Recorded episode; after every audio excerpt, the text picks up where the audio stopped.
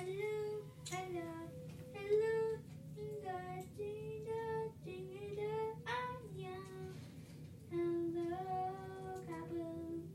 Hello. Hello, hello, hello, I'm young. Hello, hello. Hello, everyone, and welcome to Life on the Spectrum. Episode 2. I'm John Stannis. I'm joined by my lovely wife, Julie. Hello.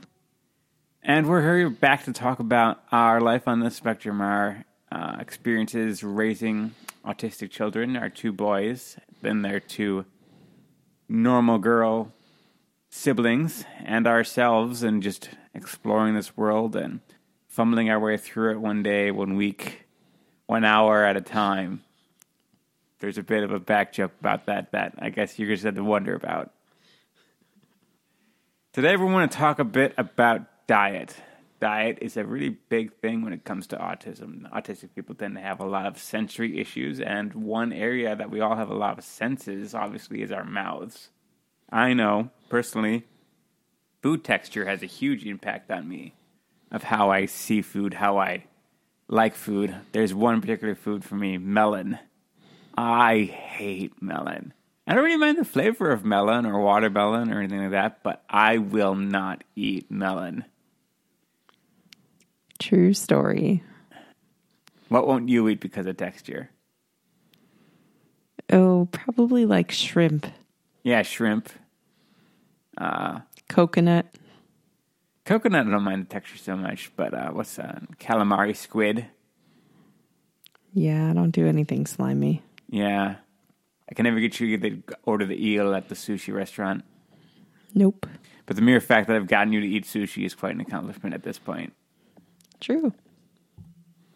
Um, anyway, so we want to talk a bit about our kids because they've had quite a bit of history. Um, part of what sparked this conversation, though, was a recent webinar put on by Spark Autism.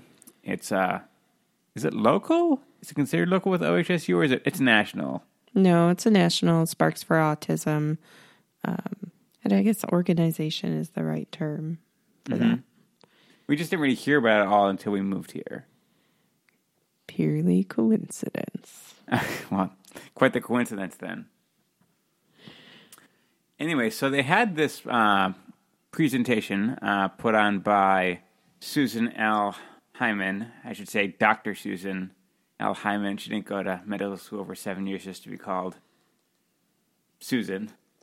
And she went through some interesting research that they've been compiling on uh, children, autistic children, and their dietary habits and the nutritional needs and things that they've found um, over time. She talks about things like the chicken nugget and cheese cracker diet, um, which is a highly restrictive diet, obviously, if you're just eating chicken nuggets and cheese crackers.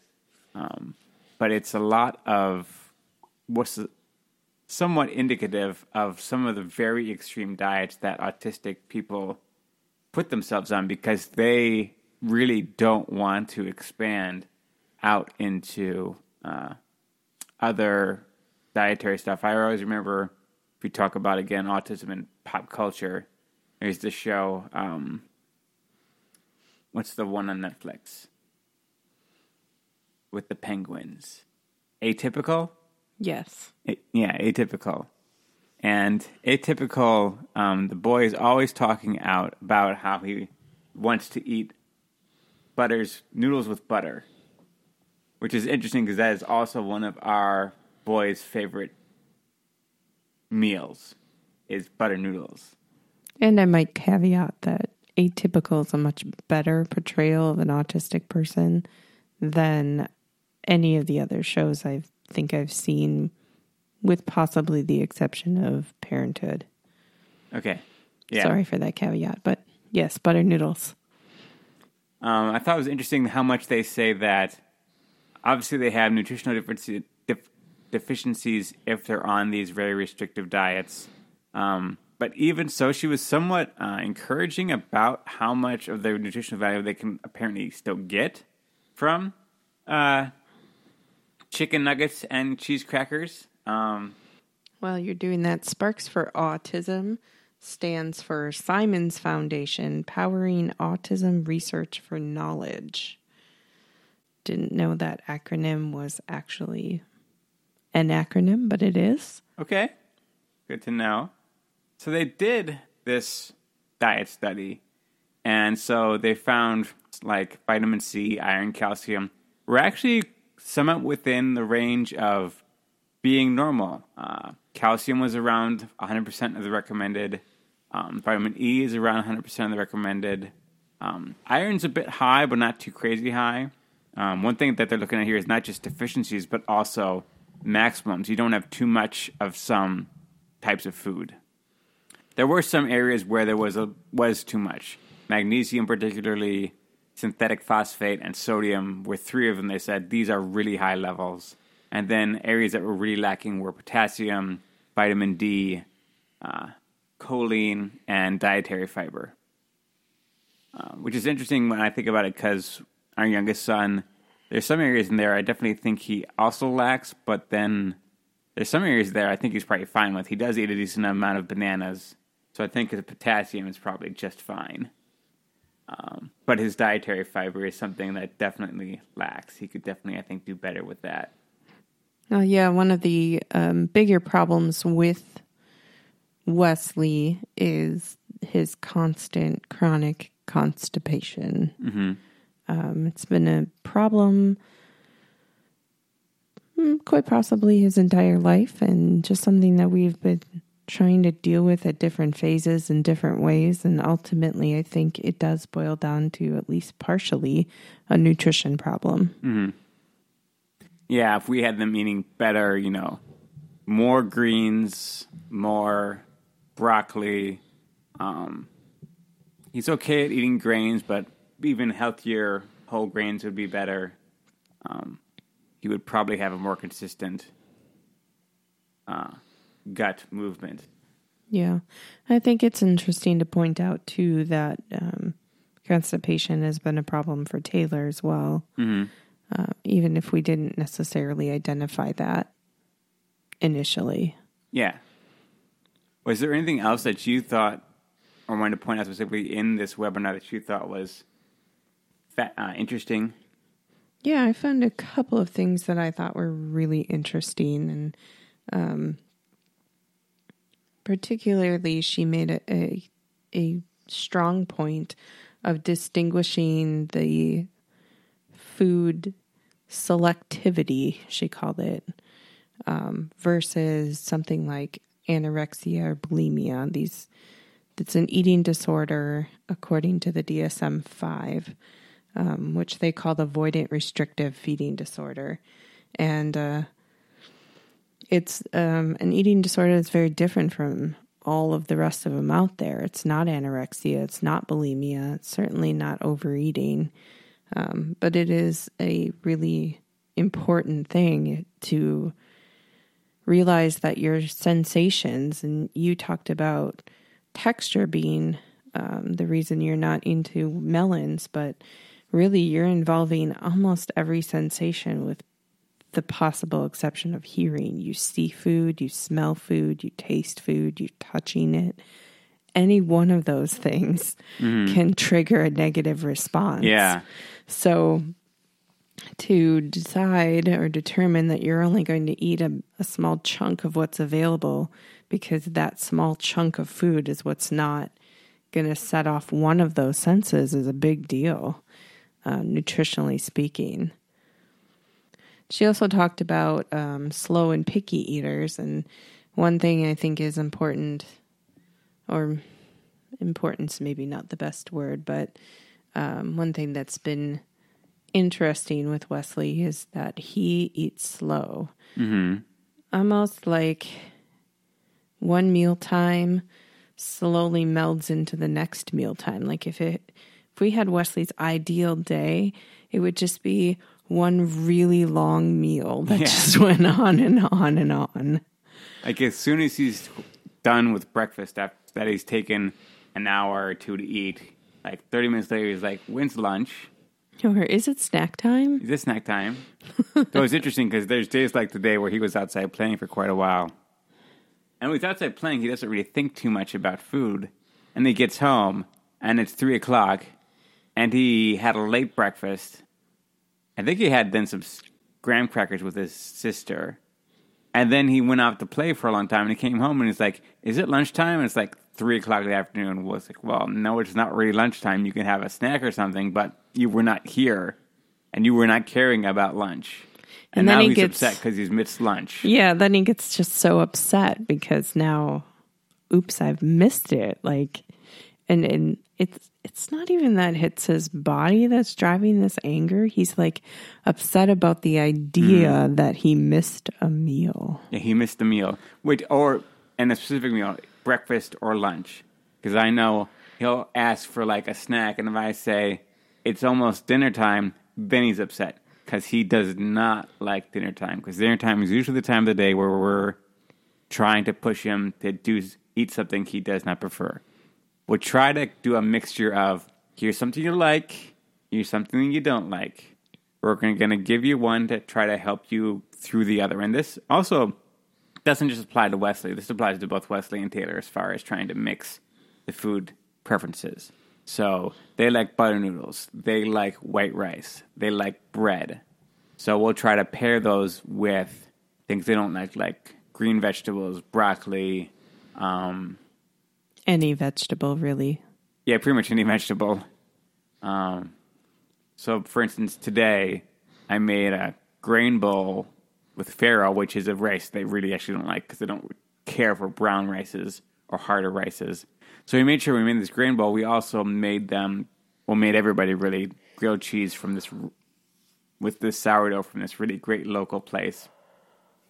Um, that was really good too. But the kids were, you know, they were great with the grilled cheese, but then these bowls, like, I mean, even, I have to say, even Olivia, who will eat just about anything, was not really that into this bowl. I believe the term she used was hate. All right, yes, maybe the term was hate. I think Wesley might have said it's disgusting. Yes, I one of them did.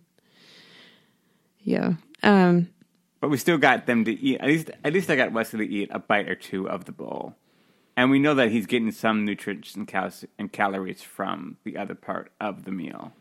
Yeah. So, one of the other things I think is interesting to point out is even though we have these um, nutritional concerns and we have, you know, we want to get a variety of food opportunities for the kids, the third thing that food and autism create as a struggle for us is behavior wise. Mm-hmm. Dinner time is such a stressful time because we anticipate from the moment that we start planning dinner what is this meal going to be like? And we know mm-hmm.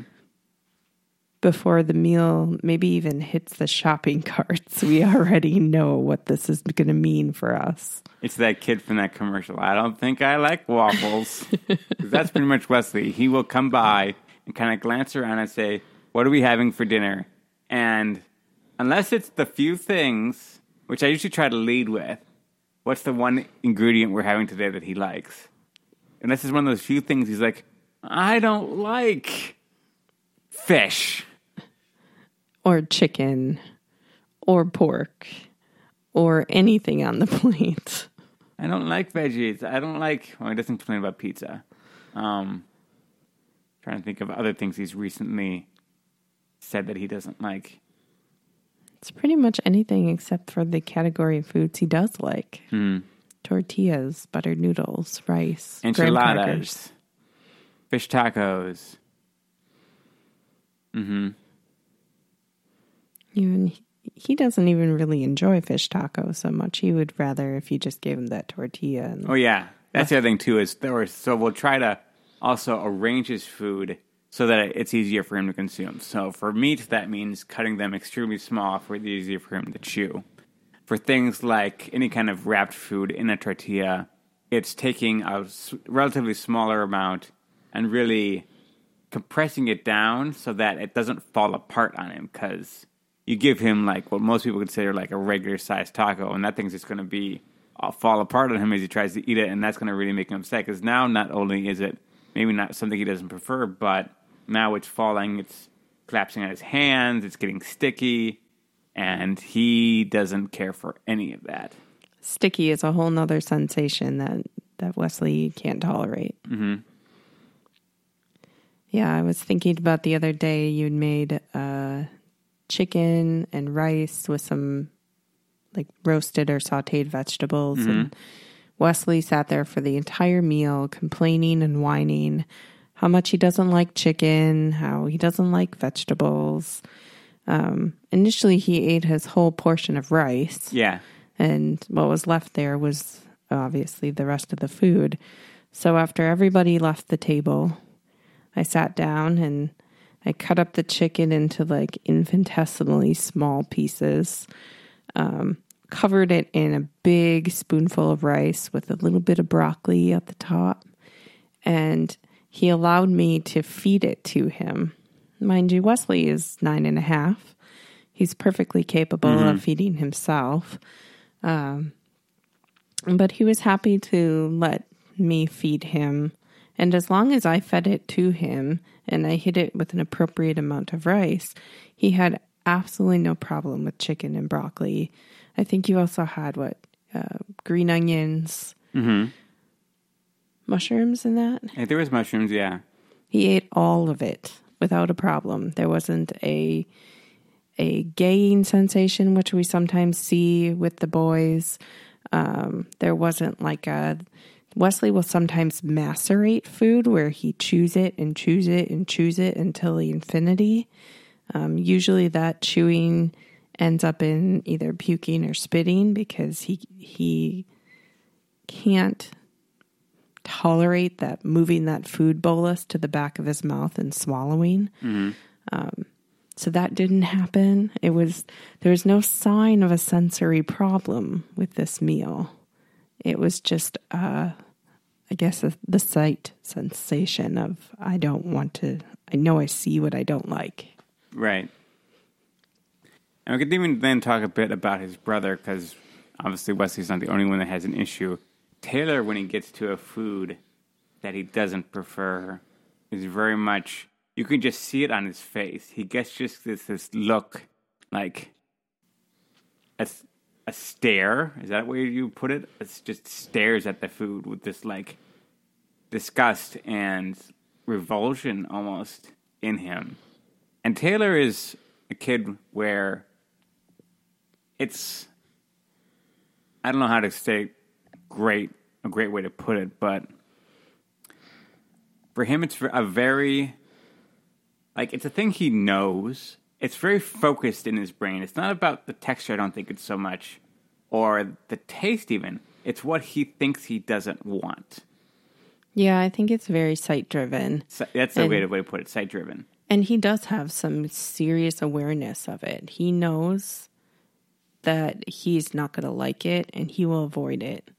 Um, but that's also the power of treating it. We found that if he has a food that he doesn't pre- prefer and we give him some tactics like swallowing down a big gulp of water afterwards or eating it with something he does prefer, that he can generally get through it and he can eat it.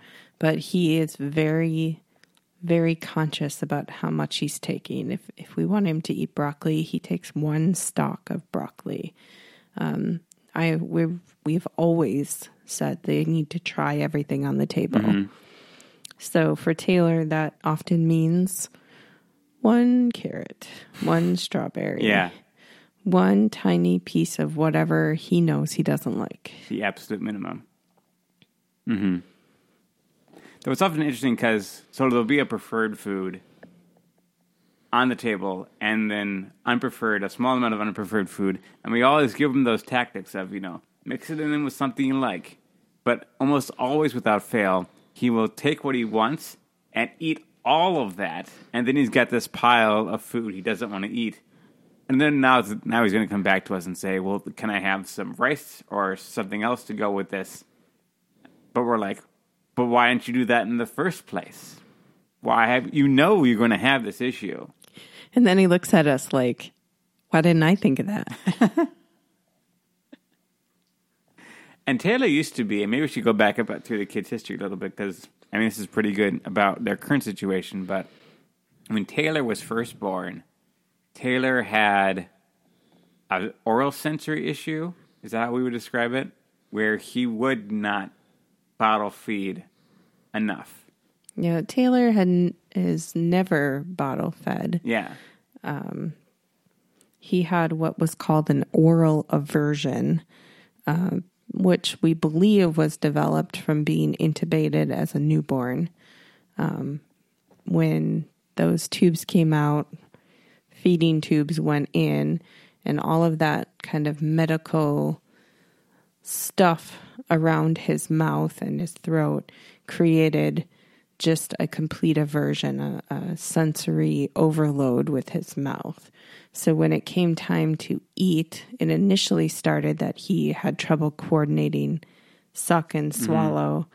Um, and in fact, his respiratory system was going so quickly at that time that he really wasn't safe trying to coordinate suck and swallow. Um, and then those bad experiences just very slowly over that first year developed. And the result was that Taylor never actually really ate by bottle. Mm-hmm. It was about, I'd say, a week after we brought him home from the hospital. That two weeks after we brought him home to the hospital, we headed off again to another hospital down in Madison, where they placed a G tube for him. And then f- for the next two years, he was fed through a G tube, and that was that was not a fun time. I mean, for one, trying to feed. I mean, we did have a pump, so we fed him, and we kind of fed him because he also had a very sensitive stomach. I mean, you couldn't feed him a lot. You know, I mean, babies in general you don't feed a lot very quickly, but him is particularly so. We would end up having to feed him a feeding over like an hour or more, whereas most babies or infants are eating like over 15 minutes. Yeah, 15 to 20 minutes. So, because otherwise he would just, it would hit his stomach so fast and he would just throw up. And even with that slower feedings, he was still throwing up all the time. Yeah, it's we- kind of amazing that he gained weight at all. When we talk about throwing up, we're talking about not just spit up like your average newborn, but Taylor would power puke where it would fly across the room. Um, kind of horrible vomiting, just very forceful vomiting. Yes. Um, our carpet did not survive that. No, that was one of the first things to go when when time came. So eventually, this vomiting got so awful and so terrible that his gastroenterologist decided to place a a jejunal tube, which is a longer type of G tube that actually goes right through the stomach and down into the small intestine. And with a jejunal tube, um, you can't do bolus feedings because your small intestine isn't meant to to expand like the stomach is. Mm-hmm. So at that point, we started doing uh, very very slow feedings that um, basically went all day. Taylor was fed for 18 hours a day on a continuous feed. and we got a a little pump with a little battery and a little backpack. And you'd see we have videos of Taylor scooting around with his backpack. Yeah, imagine your toddler trying to learn how to walk and then strapping a, I don't know, five pound pump onto his back and saying, hey, figure out how to walk with that too. like it was a crazy time. And mm-hmm. even scooting around at that time, trying to drag around tubing and pumping and, and trying to make sure it stayed secured so that, remember when it would come unsecured? Oh gosh, yes. And then all of a sudden, you either have a small leak or you wouldn't notice it sometimes a little bit, and then it, all of a sudden you've got this giant puddle of formula. And gastrointestinal Oh, drippings too. from the other side. It was so so awful. And there was always the risk that it would get pulled out. That only ever, thank goodness, happened once. And it was a pretty simple procedure to get it put it back in, if I remember correctly. We did end up going to the ER for that, though, right? Yeah, we had to go all the way to Matt to Milwaukee Oh, to yeah? have that replaced. That's right. So that was the one issue we had with the G tube. But then, as far as him getting over his need, there was a time where everybody in the house got sick. I mean, it was really bad. And there was something about that, and I think you can probably describe it better, but something about that triggered something in Taylor, where all of a sudden he just we I mean we'd been working with different, you know, oral therapy professionals for the entire time he'd been home. And something about that incident, and maybe it was just coincidence, I don't know, but it triggered in him something where all of a sudden he started to take oral food. I think it started with crackers. No, we had a like a a nut grinder, and Oh yeah, uh, we literally ground up anything we could put through it. We ground up vegetables, we ground up meats, we ground up like hot dogs and anything at all. We would grind up into this disgusting mushy mass and feed it to him. And after that stomach virus that went through the house, um, for I have no idea why he suddenly was able to put this in his mouth and swallow it, and we just never looked back. it was pretty pretty fast going from all tube feedings. It's like a month between all tube feedings to all over feedings. Yeah, the biggest exception I would say is that he he didn't figure out how to drink. Mm. So it we would flush the tube with free water to try to help with his fluid intake. Yeah, because it took much much longer probably 5 or 6 months before he w- started to figure out how to swallow liquids. Everything was kind of a mushy solid mm-hmm. At that time. And then when he was just over three, we had that removed mm-hmm. completely. and since then he still had the he still has this even to this day. He has this ability, and it's gotten better as we've worked with him. But anything he's not preferring, any kind of vegetables, he sometimes he would put those in his mouth to chew, and he would chew on them for like 10 minutes until he get to the point where he was so convinced that he could not swallow this that his brain would cause his body to throw it up and anything eaten. Hmm. And unlike Wesley, Wesley has this power too, but Wesley is more like uh, I'm going to spit out what's in my mouth. Hmm? Taylor would throw up everything in his belly. Yeah. Um, I can remember one one summer we went to your mother's house and and we had like hamburgers. Um which Taylor loves hamburgers, don't get me wrong. Uh, but she bought sesame seed buns. Oh gosh, those buns. And Taylor saw these seeds on top of the bun and he was done. He was like, I'm not eating that. And we're like, Taylor, it's a seed on a bun.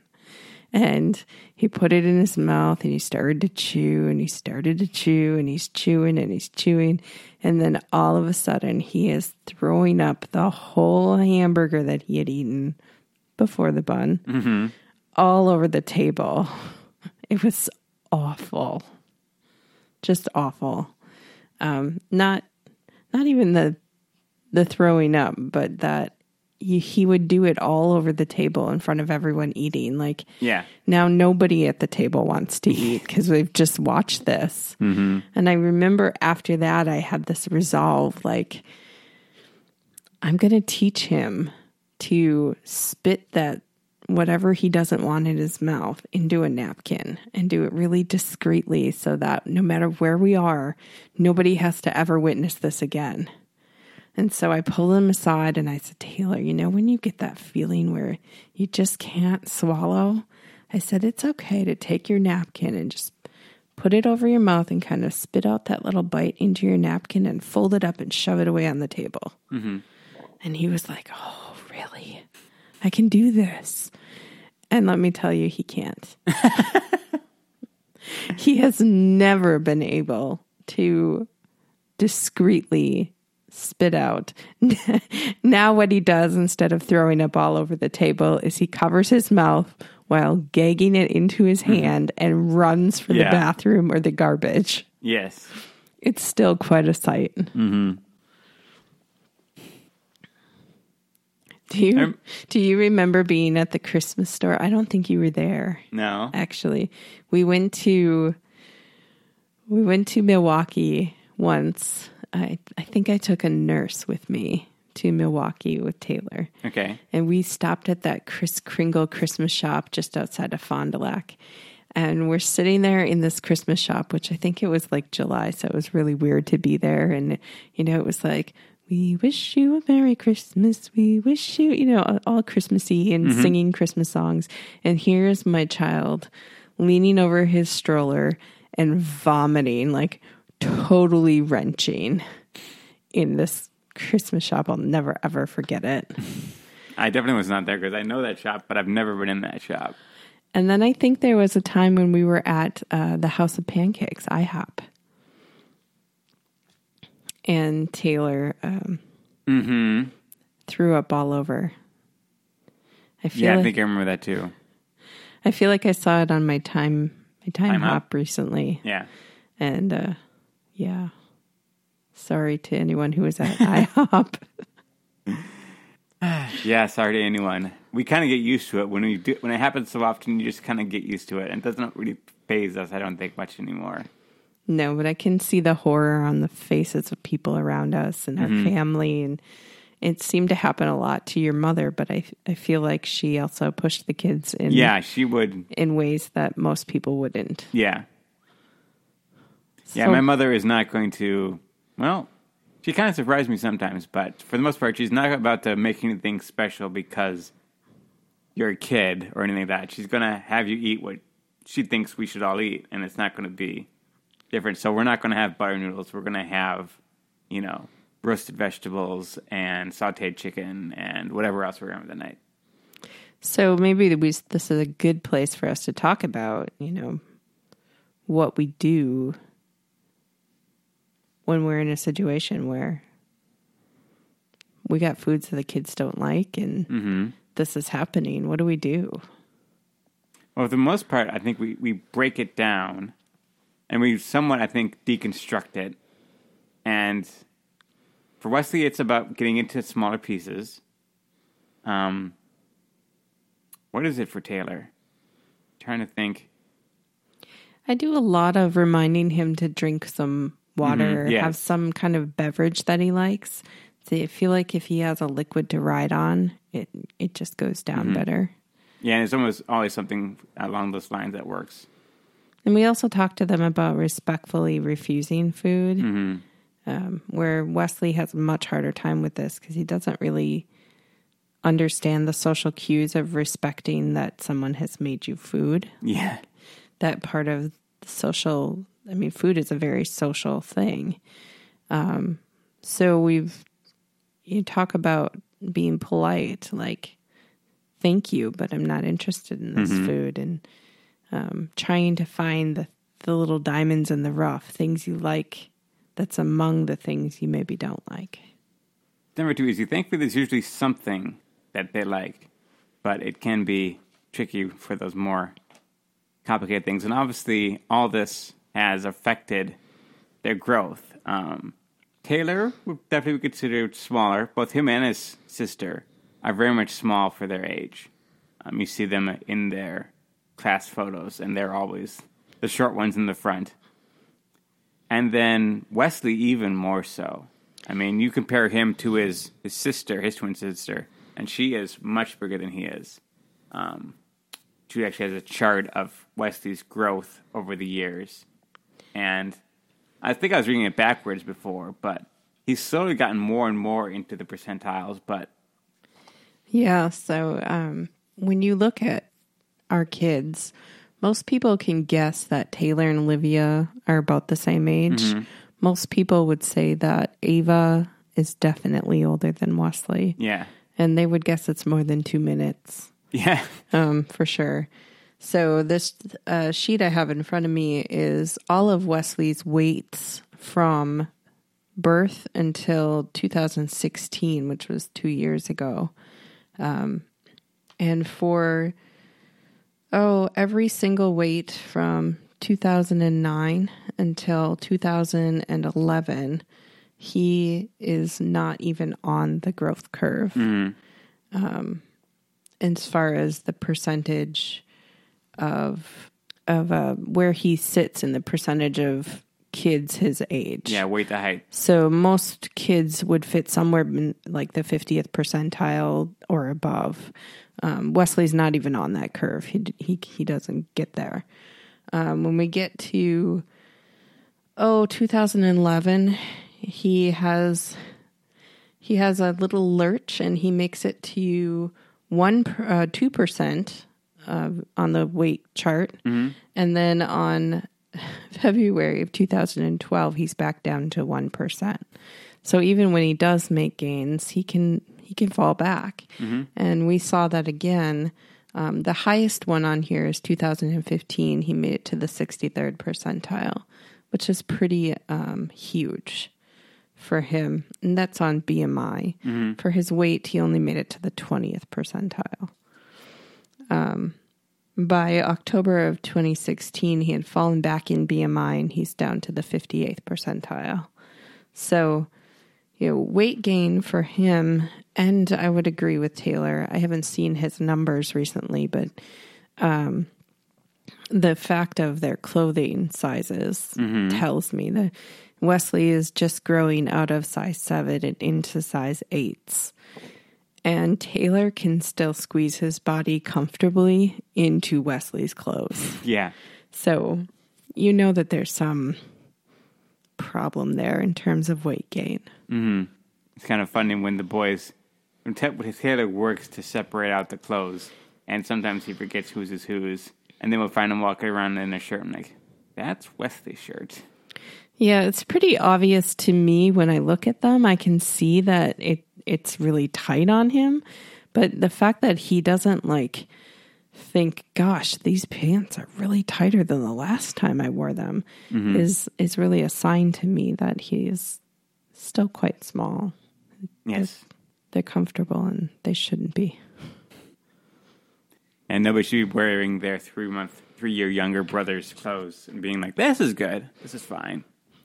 Yeah, and it becomes a problem because we only have so many sets of clothes for each of the kids. Yeah. So if Taylor's wearing everything that's Wesley's, then what does Wesley wear? Mm-hmm. Yeah. I think that's pretty good. That's a pretty good summation of our current experience with eating and nutrition with the kids. Um, I'll throw this link to this webinar, which I thought was pretty interesting, into the show notes.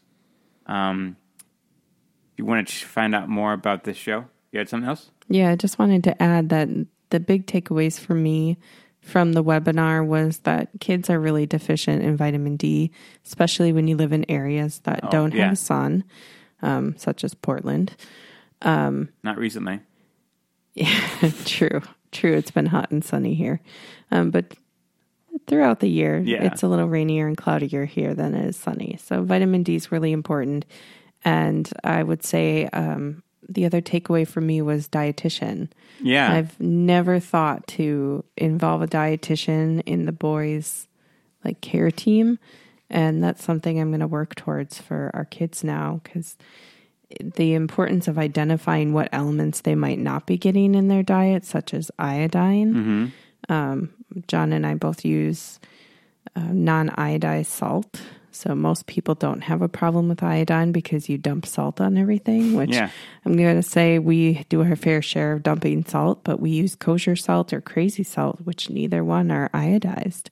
So that kind of hit me in a personal way and something I feel like um, we need to put on the, the care team. yeah. That's a really good point. So there's some takeaways. Yeah. Um, if you want to find out more about us and our lives, you can check us out at jstanis.com. Uh, and we're both on Twitter. I'm John Stanis, and then my wife is JJ Stanis. So if you want to reach out to us at all, you can reach us there and um, send us any questions you have about us or our kids, I guess.